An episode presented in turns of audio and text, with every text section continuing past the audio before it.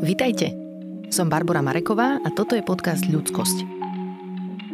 Dnes o ľuďoch, ktorí hľadali bezpečie a našli ho na Slovensku. Teším sa, že som opäť s vami po letnej pauze a ďakujem za všetky vaše maily a odkazy. Veľmi ma povzbudzuje a teší, keď viem, že vám tento podcast prináša do života niečo dobré. Novú sezónu ľudskosti chcem začať témou utečenkyň a utečencov. Mojou hostkou je Michaela Pobudová, ktorá spolu so svojím tímom pomáha týmto ľuďom zapustiť na Slovensku korene a nájsť si tu priateľov, o ktorých sa môžu oprieť. Lebo toto máme my ľudia spoločné, že nám ohromne pomáha cítiť podporu a prijatie, keď sme niekde noví a nové.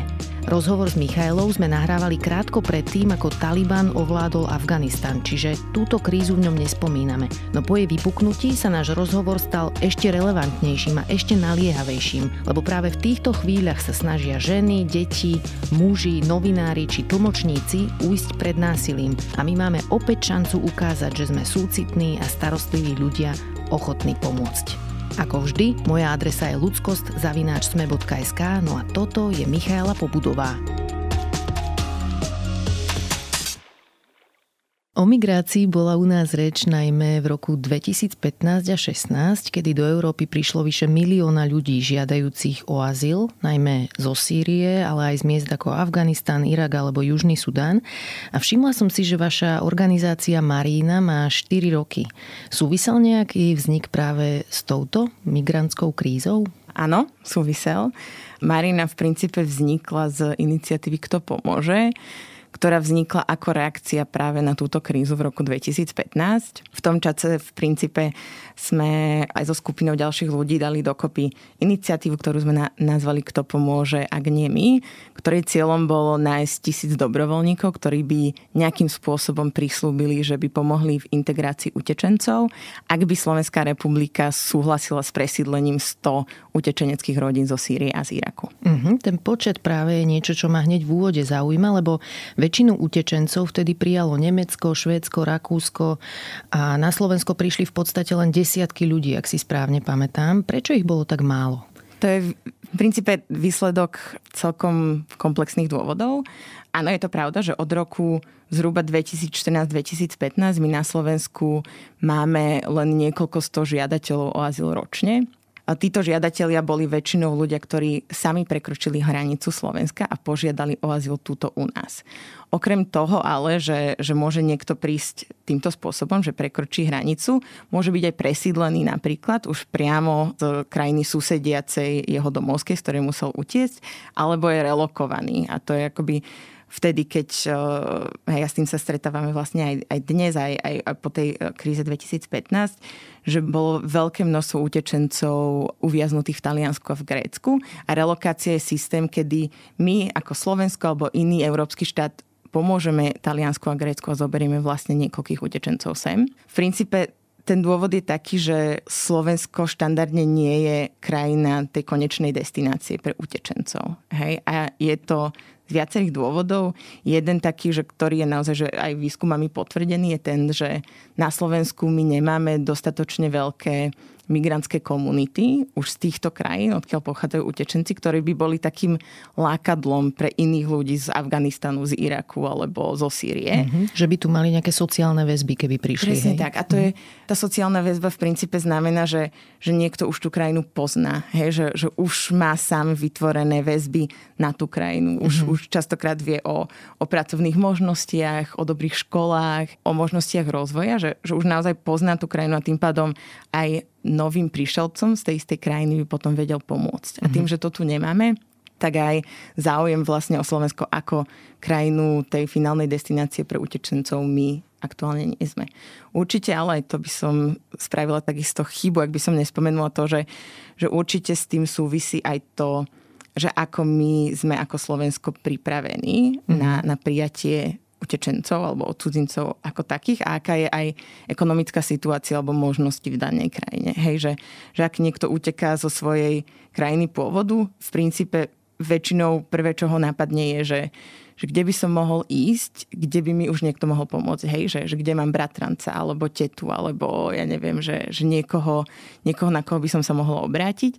A potom premyšľam, že keď tam prídem, budem mať dostatočne dobré prostredie, aby som sa mohol integrovať, aby som sa o seba mohol postarať o svoju rodinu a tak ďalej. Uh-huh. A, a vlastne v ani jednom z týchto bodov Slovensko není akoby taká, že dostatočne by som povedal, že, že zaujímavá krajina alebo atraktívna krajina uh-huh. pre, pre utečencov. Mali by sme sa podľa vás snažiť prijať viac ľudí?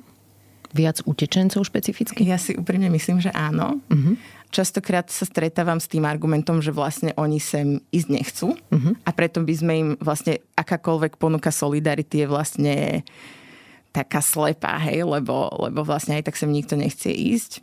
I ja si to nemyslím, lebo ad jedna veľakrát nevedia o nás, lebo sme malá krajina, lebo tu niekoho nemajú, že není to preto, lebo z nejakého dôvodu by akože primárne odmietali túto krajinu. Uh-huh.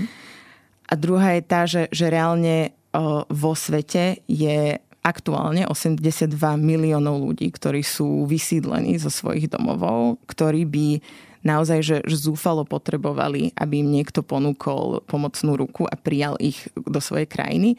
Takže ja si myslím, že určite by sme to mali spraviť, ale určite za tým aj nejaká práca, že potrebujeme pripraviť to prostredie.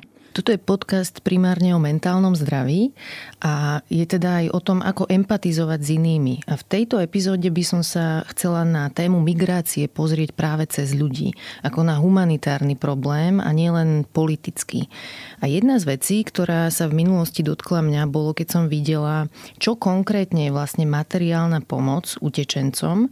Napríklad veľká britská neziskovka s názvom Choose Love dodáva utečencom plienky, menštruačné, hygienické pomôcky a uvedomila som si, ako skreslená je vlastne realita na Slovensku, lebo z tlačoviek politikov to vyzerá tak, ako keby utečenci boli najmä nejakí muži utrhnutí z reťaze a ono sú to pritom rodiny s deťmi. Sú to často tehotné ženy, dojčiace ženy, slobodné matky s deťmi a úplne ma dostalo, že časť utečencov sú vlastne deti, ktoré nikoho nemajú putujú častokrát samé, neraz sú to tínedžeri, 8 alebo 10 ročné deti, ktoré stratili celú rodinu a snažia sa prežiť a dostať do bezpečia.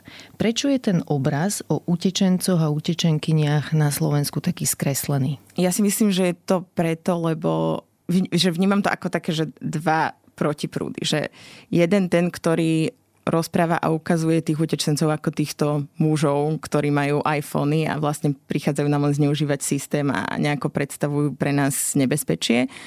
Tak to je to, čo ja vnímam, že veľmi bola tým krmená verejnosť cez médiá a veľakrát to využili aj mnohé politické strany na to, aby si budovali popularitu. Uh-huh. Že ochránime Slovensko pred migrantmi a tak ďalej, že pamätám si tieto narratívy ešte tak vypukle v tom období 2015-2016. A potom na druhej strane je tu skupina ľudí, ktorá je ale relatívne malá, a to sme my, ktorí pracujeme s touto skupinou ľudí, že ktorí presne vieme, že, že kto sú, hej, a mm-hmm. aké, s akými problémami sa stretávajú. A presne, že sú tam maloletí bez sprievodu, že sú tam mamičky s deťmi slobodné, že sú tam rodiny, ktoré majú zdravotné problémy, ťažké, fyzické alebo psychické, hej. A áno, že sú tam aj, aj, aj muži. Určite, že to, to netreba z toho vyradiť, ale, ale že naozaj je to veľmi široké spektrum ľudí. Mm-hmm. Že, že je to v princípe tak, ako je populácia túto a keby aj na Slovensku vznikla vojna, v princípe všetci utekajú, hej, že bude tam, bude tam určite zastúpenie aj detí, aj, aj, aj dospelých, aj žien, aj mužov. A myslím si, že my z tejto strany, čo o tom aj vieme a, a k tomu ale patrí aj napríklad, aj, že ministerstvo vnútra presne vie, že kto tu vlastne je, že my akoby nemáme dostatočný výtlak komunikačný na to, mm-hmm. aby sme tú reálnu pravdu o tom, že kto tu je, akoby, že vedeli posunúť na verejnosť, aby, aby sme akoby, že opravili tento obraz. Mm-hmm. Tak mi povedzte, aby sme sa na nich pozreli na chvíľu vašimi očami. Ako tých ľudí vnímate vy? Ja mám pocit, že mňa sa častokrát pýtajú novinári takúto vec mm-hmm. a, a mám pocit, že že odo mňa chcú také nejaké, skôr také, že zo všeobecne, že, mm-hmm. že, že kto, teda, kto teda sú a že dám nejakú proste takú peknú, elegantnú odpoveď. Ja mám pocit, že neviem takú dať. Mm-hmm. Že, že naozaj utečenci, alebo teda ľudia, ktorí boli nutení odísť zo svojej krajiny pôvodu a teraz na Slovensku dostali azyl alebo doplnkovú ochranu, nejaký typ teda ochrany, tak sú naozaj veľmi rozmanitou skupinou. Že či už je to aj, aj z krajiny pôvodu, už ste spomínali aj tú Sýriu, Irak, Irán, Kamerún, Burundi, Afganistan. Máme tu naozaj že celkom také, také široké pokrytie. A máme tu presne, máme tu aj deti, rodiny, ktoré majú viacero detí dospelých, aj samotných dôchodcov napríklad. Keď som rozmýšľala nad tým, že, že, že možno o, o kom vám tak porozprávam, mm-hmm. že mhm. to sú, to sú také zaujímavé prípady, že napadlo ma, že, že možno dobre by bolo vidieť naozaj takú tú dennú ľudskosť a tie denné problémy týchto ľudí, že s čím sa, s čím sa potýkajú. Lebo hej, že vieme ich niekedy hodiť do takého toho koša, že utečenci. Mm-hmm. Hej, a každý má nejakú inú konotáciu k tomu a teda väčšinou kvôli posledným rokom skôr negatívnu. Ja som chcela porozprávať o jednej napríklad pani dôchodkyni, ktorá na Slovensko prišla pred niekoľkými rokmi. A prišla z krajiny, kde prebieha vojna, kde dokonca ona stratila niekoľko rodinných príslušníkov.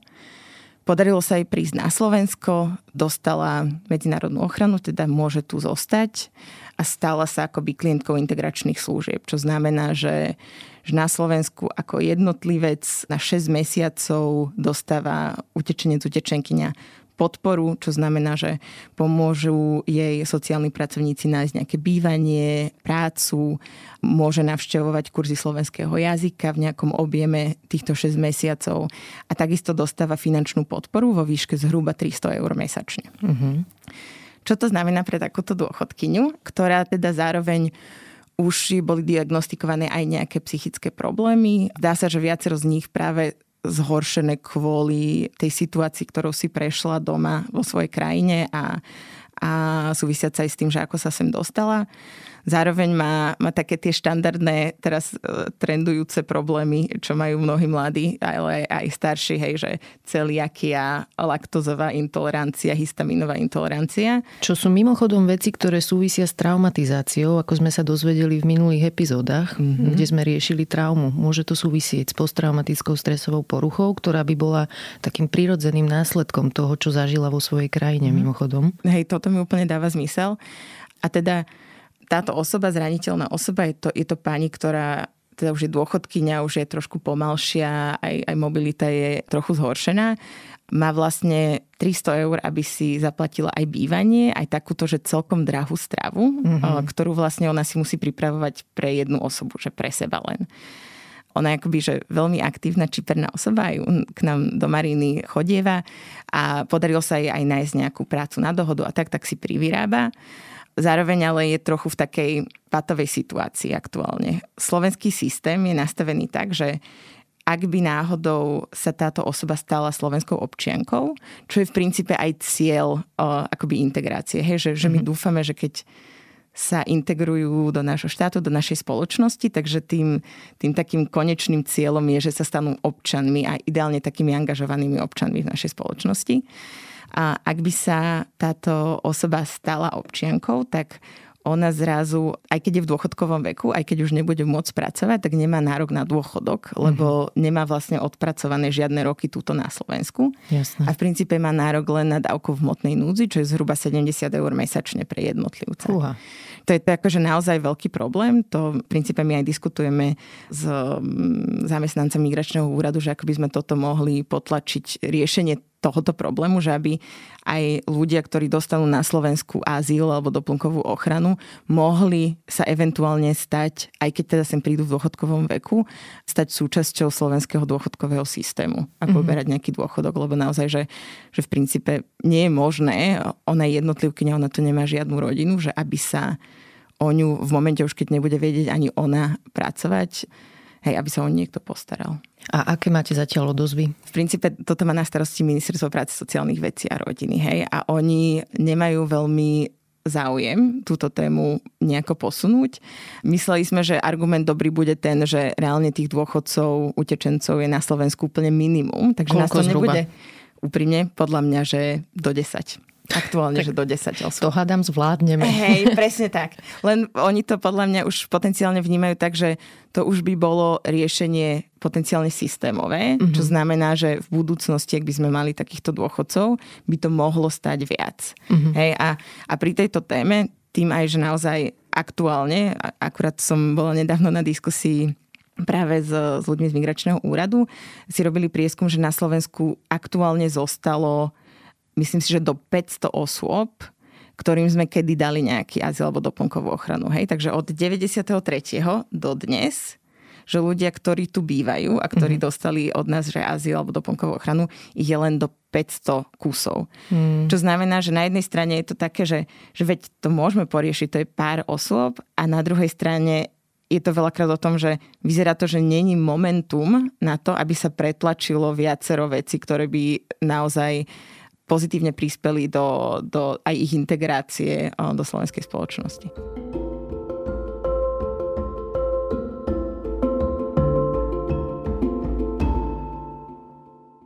Pamätám si, ako počas utečeneckej krízy médiami obehla fotka malého chlapčeka, ktorého vyplavilo more na brehu Turecka. Ten chlapček sa volal Alan Kurdy, to len aby tu v ľudskosti nezostal opäť bez mena.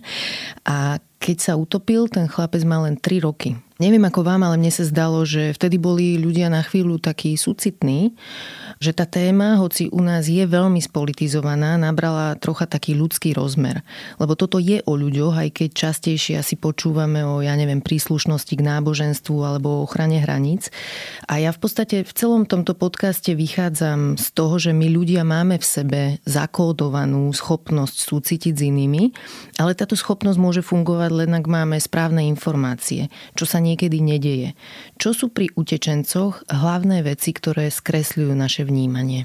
Podľa mňa veľakrát je to práve ten taký mediálny obraz, ktorý je o nich vytvorený. A myslím si, že hlavne v tom 2015 sme videli obrazy, kde bolo proste, že halda ľudí, hej, že ktorý sa niekam valila a za nimi zostával bordel. Podľa mňa, že, že toto bol taký obraz o nás, ktorý nás desil, že, že toto sú utečenci, ktorí sem prichádzajú a rovnako sa budú správať túto a preto sa ich bojím a, a, a nechceme ich. Mimochodom ten bordel, ako keby, že ja mám iba ruksak a veci so sebou, ja neviem, či by po mne nezostal bordel, kam mám tie veci hodiť, keď idem niekde, kde nie sú smetné koše ani infraštruktúra. Toto je možno dôležité Presne tak. Aj toto, to, aj toto presne som trochu zazlievala médiám, novinárom, že ktorí toto pokrývali, lebo to je naozaj, že takéto prvoplánové len zmapovanie nejakej situácie. Mm-hmm. A to má naozaj, že úrovne, že, že pýtajme sa, prečo to tak je. Hej? Hej. A, a presne, že to ľudia len prechádzali cez nejaké, cez nejaké oblasti a áno, neboli tam smetné koše, hej, že nebolo to nejako manažované a tiež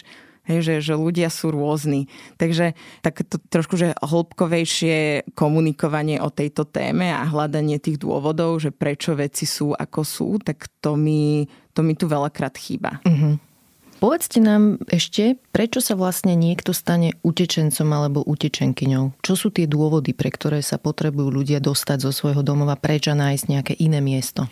Najčastejšie, s ktorými sa stretávame, sú také dva také kategórie. Prvá je tá, že v krajine, z ktorej pochádzajú, vznikne občianská vojna. Mm-hmm. Hej, a oni sú vlastne v strede toho celého čo znamená, že, že v princípe nemusí sa ich to ani priamo dotýkať, nemusia byť do toho konfliktu nejako zapojení, ale situácia okolo nich im neumožňuje, aby, aby tam zostali a naozaj ich dáva do veľkého nebezpečenstva. To je taká prvá, že, že občianská vojna v krajine alebo nejaké veľmi zhoršené bezpečnostné prostredie také všeobecné a potom na druhej strane a to sú naozaj utečenci, ktorí dostávajú azyl, teda trvalý pobyt v krajinách ako je Slovensko. To sú ľudia, ktorí sú priamo prenasledovaní. Uh-huh. Čo znamená, že, že bude to pre ich vieru, hej, napríklad skúsenosť s Iračanmi, ktorých máme aj túto, tak tí boli priamo prenasledovaní, pretože sú kresťania teroristickou organizáciou. Hej. Je to nielen kvôli náboženstvu, je to veľakrát aj kvôli politickému presvedčeniu, kvôli sexuálnej orientácii. Uh-huh. Ale tu sa jedná o to, že, že vlastne to, že ja som príslušníkom nejakej skupiny, zo mňa robí cieľ a, a ja môžem prísť o život alebo niečo naozaj, že, že, že zlé mi hrozí. A do akej miery sme my ako spoločnosť nápomocní aspoň tým pár stovkám utečencov, ktorí tu teraz sú? Aké majú u nás zážitky napríklad so susedmi alebo deti, ktoré začali u nás chodiť do školy? Mám také, také nutkanie, že povedať to tak komplexne. Štandardne teda, keď utečenci prídu a dostanú tú medzinárodnú ochranu, tak štát v princípe v spolupráci s neziskovkou, ktorá je na to zazmluvnená, im poskytuje nejaké integračné služby, tie už som akoby aj vymenovala. A potom okrem toho okrem týchto takýchto formálnych služieb, tu existuje aj niekoľko organizácií alebo skupín ľudí, ktorí sa aktívne snažia pomáhať priame tejto cieľovej skupine v tom, aby sa začlenila do spoločnosti. Uh-huh. Ja teda pracujem pro organizáciu Marina a v princípe aj našim cieľom je vytvárať vzťahy a väzby medzi majoritou a, a týmito ľuďmi, lebo to je to, čo naozaj prispieva k tomu, aby ten človek sa cítil dobre, cítil bezpečne, cítil ako doma a naozaj tu mohol aj zapustiť korene a formálne, ak sa hovorí, že integrovať sa do slovenskej spoločnosti. Čo robíme my je, máme dobrovoľnícky program, kde zapájame jednotlivých Slovákov, ktorí sa na individuálnej báze venujú deťom, dospelým, ale aj e, dôchodcom a doučujú ich slovenčinu napríklad, doučujú ich školské predmety, pomáhajú im s hľadaním práce, hľadaním bývania, pomáhajú im s orientáciou v novom meste, veľakrát aj s korešpondenciou, ktorú, ktorú dostanú v slovenčine. Ďalej, čo, čo aj my poskytujeme alebo vieme poskytnúť sú, sú kurzy slovenského jazyka konverzačného, takže nám takíto ľudia môžu prísť a naučiť sa po slovensky. A takisto zapájame aj samotných utečencov, samotných jednotlivcov, ktorí aj sú na to kompetentní, aby učili svoje rodné jazyky Slovákov. Takže my máme mm-hmm. vlastne zapojených aj lektorov, ktorí vlastne učia arabčinu, svahilčinu alebo perštinu u nás. A týmto sme chceli aj my vlastne ukázať to, že to sú hodnotní ľudia, ktorí sem prichádzajú. Hej? Že, že, že naozaj mnoho z nich je vysoko kvalifikovaných, že naozaj mali veľmi aj, aj také, že, že vysoké spoločenské postavenie v krajine, z ktorej prišli, alebo sú to aj veľmi šikovní mladí ľudia, ktorí u nás študujú na, na univerzitách a mm-hmm. mnohí vlastne z nich aj u nás učia nejaké cudzie jazyky. A takisto, čo sa snažíme u nás vytvoriť, my máme na Jakubovom námestí komunitné centrum, vytvárame také miesto, že kde sa môžu Slováci a cudzinci stretnúť a spoznať.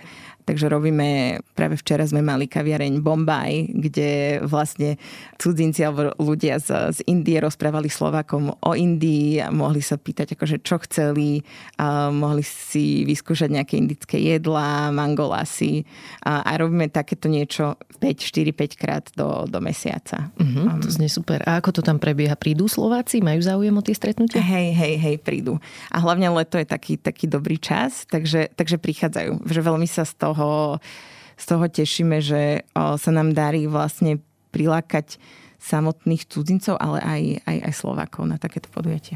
A vy ste v jednom z rozhovorov spomínali, že pri utečencoch býva veľký problém s uznaním práve toho vzdelania, čiže vysoko kvalifikovaní ľudia tu vlastne nemôžu robiť svoju prácu.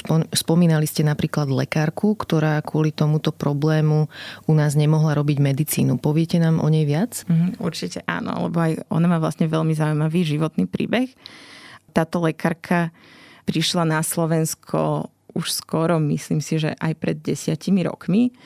Jej muž bol sudca a oni vlastne boli nútení odísť, lebo tým, že bol sudca, tak rozhodoval o viacerých prípadoch a mm-hmm. veľakrát celkom dôležitých a začali sa mu rôzni ľudia vyhrážať. A tým, mm-hmm. že krajina, z ktorej pochádza, nemá až taký dobrý, dobrú ochranu štátnu, hej, dajme tomu, že nevedel sa spolahnúť na to, že sa mu nič nestane, tak sa rozhodli utiecť o, zo svojej krajiny pôvodu a teda prišli na Slovensko. Táto pani lekárka, ona už je tiež o, po 50 vlastne, nerozpráva žiaľ po anglicky, respektíve doma sa po anglicky neučila, vie po rusky. A túto na Slovensku mala záujem praktizovať medicínu. Zistili sme, teda aj sociálne pracovníčky, ktoré, ktoré s ňou pracovali, že, že na Slovensku nie je možné nostrifikovať takéto vzdelanie medicínske a vlastne na to, aby mohla byť lekárkou znovu, musí si znovu spraviť štátnice túto na Slovensku. Uh-huh. Čo to znamená je v princípe, že by musela v Slovenčine, keďže po anglicky, myslím si, že je to možné, tuším v Martine, aj v angličtine, ale Slovenčina je vlastne bližšia tomu, čo by vedela, vedela zvládnuť. Začala sa učiť, aj má veľký záujem reálne to zvládnuť, ale je veľmi žiaľ nepravdepodobné, že sa jej podarí znovu vlastne v Slovenčine toto vyštudovať aj vzhľadom na vysoký vek, aj vzhľadom na to, že ona počas toho musí aj pracovať, lebo hej, že musí sa o seba postarať. Čo robí? V princípe robí v administratívnej oblasti, robí aktuálne nekvalifikovanú manuálnu prácu. Mm.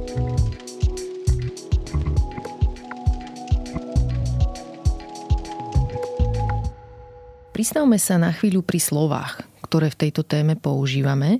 Ja zatiaľ aj v tomto podcaste hovorím stále o utečencoch a utečenkyniach, ale nie som z toho zrovna nadšená, lebo sa snažím vyhýbať nálepkám, ktoré človeka redukujú do jedinej role. Napríklad nepoužívam ani slovo bezdomovci, hovorím im ľudia bezdomová, alebo nehovorím väzni, snažím sa hovoriť ľudia vo väzení.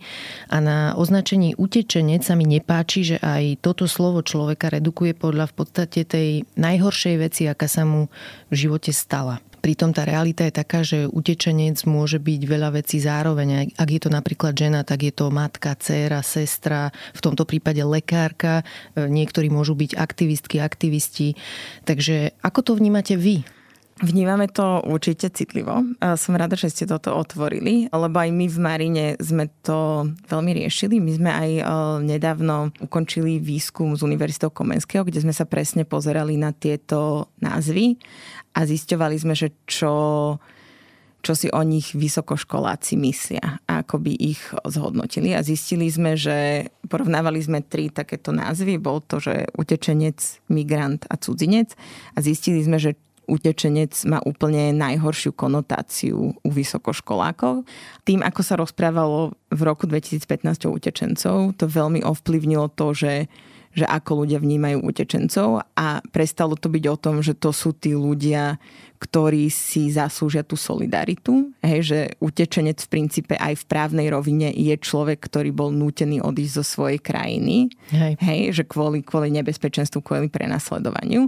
A začalo to byť len o tom, že že to je nejaký človek, čo uteká a prichádza nám sem a môže, môže tu predstavovať nejaké nebezpečenstvo. Uh-huh.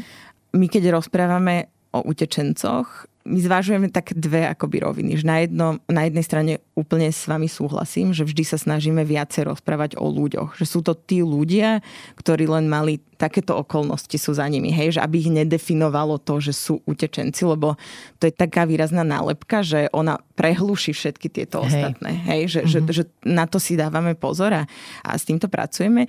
Na druhej strane tiež akoby trochu vnímame, že máme trochu povinnosť znovu tú nálepku naliať pozitívnejším obsahom. Jasné, Hej. dobrý point. Mhm. Možno aj toto. Tým, že my že vnímame to, že tá nálepka, nechceme ju nechať takúto zahltenú takýmto negatívnym nánosom. To sa snažíme aj cez našu komunikáciu, ale aj cez komunikáciu s novinármi alebo cez články, že ktoré, kde my poskytujeme rozhovor, robiť tento rozdiel a, a poznačovať, že utečenec je človek, ktorý bol nútený odísť zo svojej krajiny pôvodu kvôli tomu, že mu hrozilo nebezpečenstvo. Toto je utečenec. To je len, že človek, ktorý uteká. Mm-hmm. Hej? Že, čo si často s tým zamieňame. A zároveň aj to, že migrant, migrant je potom človek, ktorý odišiel zo svojej krajiny pôvodu z dobrovoľných dôvodov, hej, že za prácou, za štúdiom, za rodinou, už z akýchkoľvek dôvodov. A, a takisto, že, že toto sú v princípe, obidva sú v princípe, že neutrálne nálepky. Hej, že to je len popis, že tento človek bol nútený a tento to urobil dobrovoľne, ale nemá to žiadnu akože hodnotovú, hodnotový hej. náplň. Hej, mhm. hej, že je, pri mhm. každom tom človeku je nejaký väčší príbeh, ktorý je špecifický pre každého jedného alebo jednu z nich. Presne. Ak môžem ešte úplne mhm. po, poslednú k tomuto, my sme to tiež diskutovali už s viacerými ľuďmi, že že u nás je trošku nešťastné ten, ten preklad utečenec, ktorý sa používa, že v angličtine uh, utečenec je refugee a je to akoby, akoby že niekto, kto hľada útočisko. Hej. Hej? Alebo v princípe to nie je ani utečenec reálne, že niekto, kto utiekol od niekiaľ, ale že to, to sú vyslovene, že vyhnanci. Hej? Mm-hmm. Že to mhm. sú ľudia, ktorí naozaj museli odísť a, a možno možno by bolo fajn aj nás nejaké lepšie slovo, že ktoré, ktoré naozaj dostatočne sebe zahrania tú, tú myšlienku tie okolnosti ľudí, ktorí museli odísť teda zo svojej krajiny pôvodu. Všimla som si ešte, že vlastne migrácia, alebo teda utečenectvo je podsúvané zväčša len ako téma utrpenia a tragédie, alebo nebezpečenstva, ale vidím tam aj veľa obdivuhodných príbehov alebo vlastností tých ľudí, napríklad ako odhodlaní, húževnatí títo ľudia sú lebo ono, ako aj vy hovoríte, je asi ťažké opustiť svoj domov, naložiť dieťa do člna alebo do nejakého, ja neviem, mraziaceho boxu, nejakého nákladiaka. To sa asi ozaj nedieje len tak. A všetky tieto prekážky, ktoré tí ľudia museli prekonať, na ceste zabezpečím, to je niečo, čo ja osobne veľmi obdivujem. Ako to máte vy? Priznám sa, že ja takisto. Ono, tým, že už v tom robíme niekoľko rokov, tak uh, tieto okolnosti akoby trochu strácajú takú, takú silu alebo dôraznosť, lebo je to taká naša, naša bežná realita. Ale áno, počula som už veľa príbehov o tom, ako v princípe naslepo vo veľmi pofiderných podmienkach ľudia cestovali. Ako naozaj po ceste sa im udiali veci, kedy ja už by som to dávno zabalila asi. A hej, mnohí, že čelili aj bitkám od rôznych ľudí, hej, že prechádzali cez tmavé lesy, nejakí ľudia, pašeráci proste, že ich prevádzali a nevedeli, kam idú a nevedeli, že čo bude na konci tej cesty.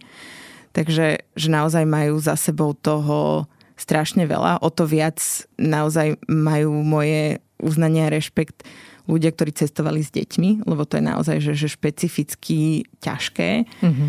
A, a pritom ma občas nápadne, že čo keby sa toto stalo nám a ja teda nemám aktuálne deti, ale máme blízkych rodinných príslušníkov, ktoré sú malé deti a bolo by to určite, že extrémne komplikované vôbec také rozhodnutie urobiť.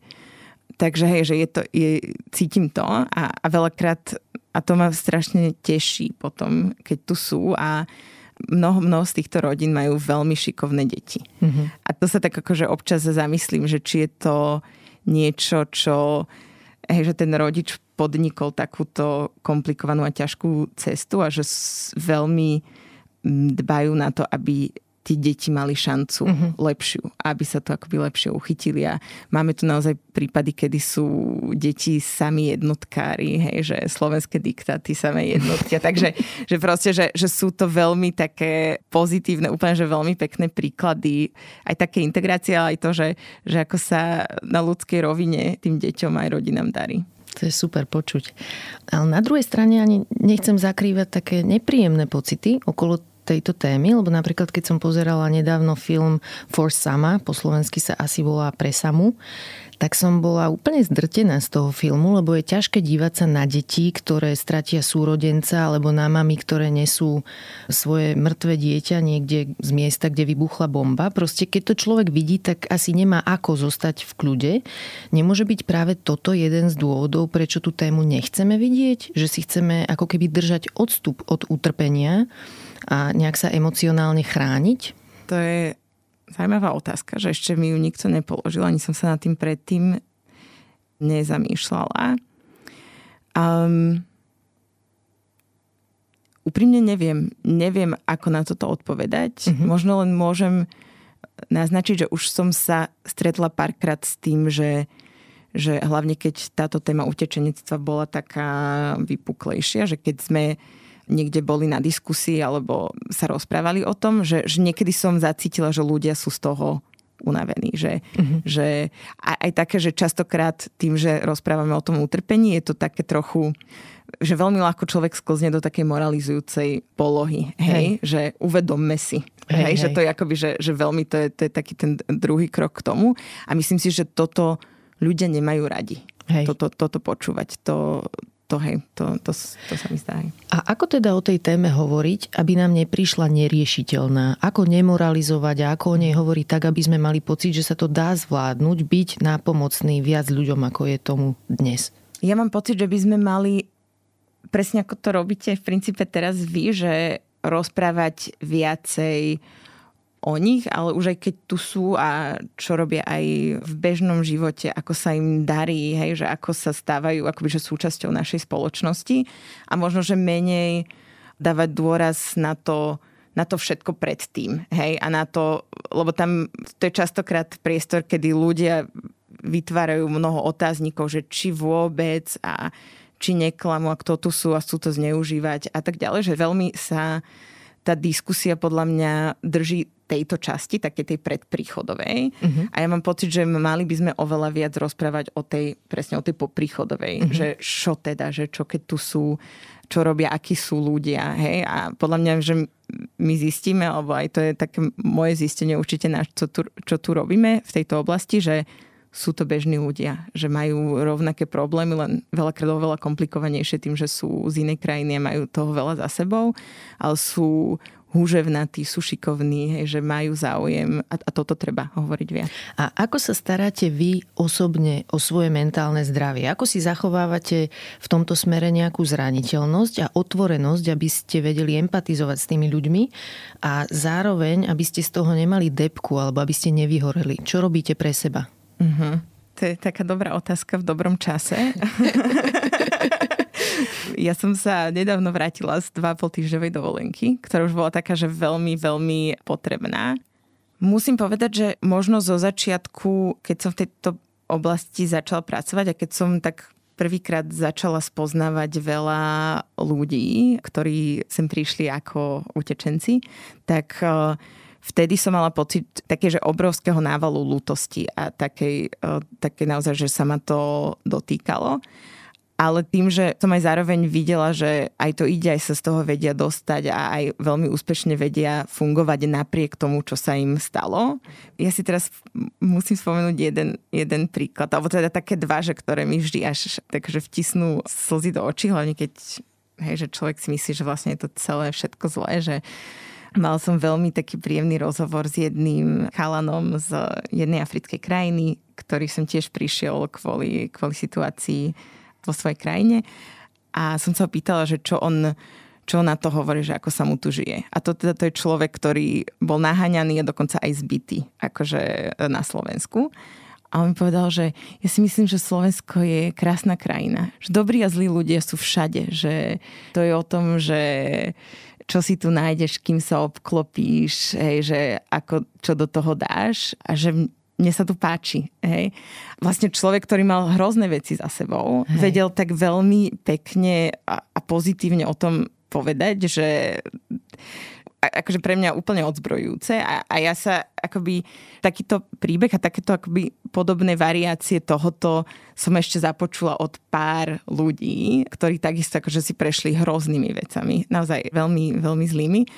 A tak som si aj uvedomila, že to je presne o takom, že pohľade a postoji ku svojmu životu a mm. že sa k tomu postavím čelom, že ja som tu človek, ktorý ten, ten život si vedie a ja ho môžem ovplyvniť a ja, ja trávim tie externé akože, informácie a veci, ktoré sa mi dejú.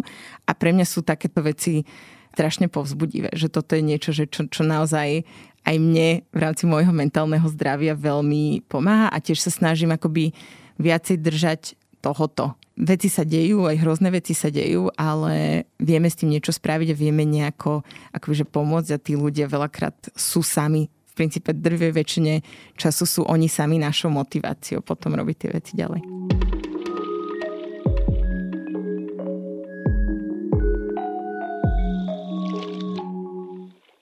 Tak nám ešte povedzte takto k záveru, čo môže robiť človek, ktorý chce pomáhať utečencom a utečenkyniam? Ako vy ste zjavne veľmi motivovaná, máte aj veľmi zaujímavé vzdelanie a skúsenosti zo zahraničia, ale predpokladám, že toto nie je nevyhnutné, ak by sme aj my ostatní chceli nejak prispieť. Mm-hmm. Čo je vhodný spôsob? Princípe, ak sa náhodou nachádzate v Bratislave, v Nitre alebo v Košiciach a máte záujem na takej individuálnej báze naozaj pomôcť nejakej takejto osobe, malkačovi alebo dospelákovi, my v Marine robíme v septembri nábor dobrovoľníkov, takže budeme veľmi radi, ak sa posluchači prihlásia na, na tento nábor. Hlavne teda v Košiciach by som chcela pozbudiť divákov, teda poslucháčov. Okrem toho určite budeme veľmi radi, ak by ak by nás posluchači podporili aj finančne naše aktivity do budúcna. Ale taká tretia, a, a to môže robiť každý zo svojho, z pohodlia svojho domova alebo z pohodlia svojej práce, kdekoľvek je, je a jedna byť citlivý v, v konverzáciách o tejto téme, že ak náhodou sa o tom ľudia bavia, že tam je fakt dobré presne, že rozlišovať, kto sú utečenci, migranti a aj naozaj, že aj toto všetko, čo sme si hovorili dnes, že možno vložiť do tej diskusie, hej, že to naozaj, že nie sú, nie sú len nejakí ľudia, čo utekajú a robia bordel. A takisto, ak sa náhodou stretnú s cudzincom, byť možno len voči nemu otvorený. A toto je akoby, že vec, ktorou sa stretávame a to tiež na to dostávam otázky, že ako reagovať vlastne na cudzincov, aby sme, aby sme reagovali akoby bez predsudkov, tak väčšinou hovorím, že v princípe bežte do toho len s otvorenou myslou, že ten človek sa vám ukáže taký, aký je, že skúste sa len oslobodiť od tých predsudkov, ktoré potenciálne o ňom máte a dajte mu šancu, aby si aby sa on sám prejavil. Uh-huh, to je super. A kde si môžu ľudia prečítať o vašej práci viac? Na našej webovej stránke www.marina.sk a teda Marina je s dvomi E na miesto I. Uh-huh. Um, Ako vznikol ten názov? Uh-huh, dlho sme váhali, že čo? Tým, že my sme vznikli z iniciatívy Kto pomôže, tak sme sa bavili, že či nechať to, kto pomôže, alebo niečo iné. A my sme sa v tom čase už poznali s mnohými ľuďmi dnes priateľmi hej, z Afganistanu, zo Syrie, ktorí sem prišli ako utečenci a oni nám eh, vraveli, že by boli radi, keby v názve našom nebola nejaká že sociálna pomoc. Lebo, lebo to je opäť taký, že trošku taký, to má pasívny, také... chudáci. Hej, presne, presne. Presne toto. Mm-hmm. toto. Že radšej by boli, keby to bolo akoby oslobodené od mm. takýchto nejakých pomáhaní a, a, a tak. To sme vedeli jednoznačne, že od toho sa chceme odstrihnúť. A potom sme chceli, aby to teda bolo niečo úplne také, že čerstvé, nové, ne, neopozerané. A chceli sme, aby to ad jedna aj vysvetlovalo, že čo robíme a dva aj naznačovalo, že to je túto na Slovensku. Uh-huh. A, a Marina tak veľmi pekne spojila myšlienku toho, že Marina je akoby aj prístav na mori. Uh-huh. Takže ak si ten človek zažil na rozborenom mori nejaké ťažké situácie, tak príde do Mariny a tu je pokoj a tu môže dostať nejaké, nejakú podporu a bezpečie. A na druhej strane hej, keď sa povie na Slovensku Marina, tak si to ľudia spoja so Sladkovičovou Marinou, eh, so slovenskou básňou. A tým, že to malo takú silnú slovenskosť a, a my pracujeme na Slovensku a snažíme sa pomôcť alebo asistovať ľuďom z, z cudzích krajín, aby sa tu uchytili, aby si tu vytvorili väzby, tak táto slovenskosť sa nám tam veľmi páčila. Takže Marina z toho mhm. vznikla. Čiže marina.sk som vás prerušila. A na záver nám prosím odporúčte nejakú knihu, ktorá sa vám páčila, ktorá vás ovplyvnila a mohla by sa podľa vás páčiť nášmu publiku. Uh-huh. Ja som nedávno dočítala jednu knihu, ktorá sa mi veľmi páčila. Je od autorky Bernardine Evaristo. Je to Britka, ale pôvodom z Nigérie. Napísala knihu, ktorá sa volá Dievča, žena, iné. A je to takých 12 príbehov o ženách, černoškách, ktoré žijú vo Veľkej Británii a ktoré sú rôzneho veku, žili v Británii v rôznych časoch a myslím si, že je to zaujímavá kniha, ktorá veľmi dobre osvetľuje skúsenosti ľudí, ktorí sú v princípe odlišní od nejakej majority a ktorí žijú v tej spoločnosti a v princípe už do nej akoby patria, ale možno, že úplne sa tak necítia, hej, alebo že, mm-hmm. že vnímajú nejaké, nejaké rozdielnosti. Takže toto, toto by som odporúčala všetkým poslucháčom. Znie to fajn. Dnes som sa rozprávala s Michailou Pobudovou, riaditeľkou občianskeho združenia Marína. Ďakujem, že ste počúvali podcast Ľudskosť o vplyve rodiny a spoločnosti na mentálne zdravie teším sa na vás o týždeň. Nová epizóda vychádza každý štvrtok a nájdete ju v podcastových aplikáciách Apple, Google, Spotify alebo aj na stránke sme.sk. Ak sa vám podcast páči, šupnite nám 5 hviezdičiek, pomôžete nám tým dostať ho k viac ľuďom. Na výrobe tejto epizódy som spolupracovala s Adamom Blaškom a moje meno je Barbara Mareková. Ak mi chcete napísať, budem sa tešiť. Moja adresa je ľudskost zavináč. No a vidíme sa aj v podcastovom klube Deníka Zme na Facebooku.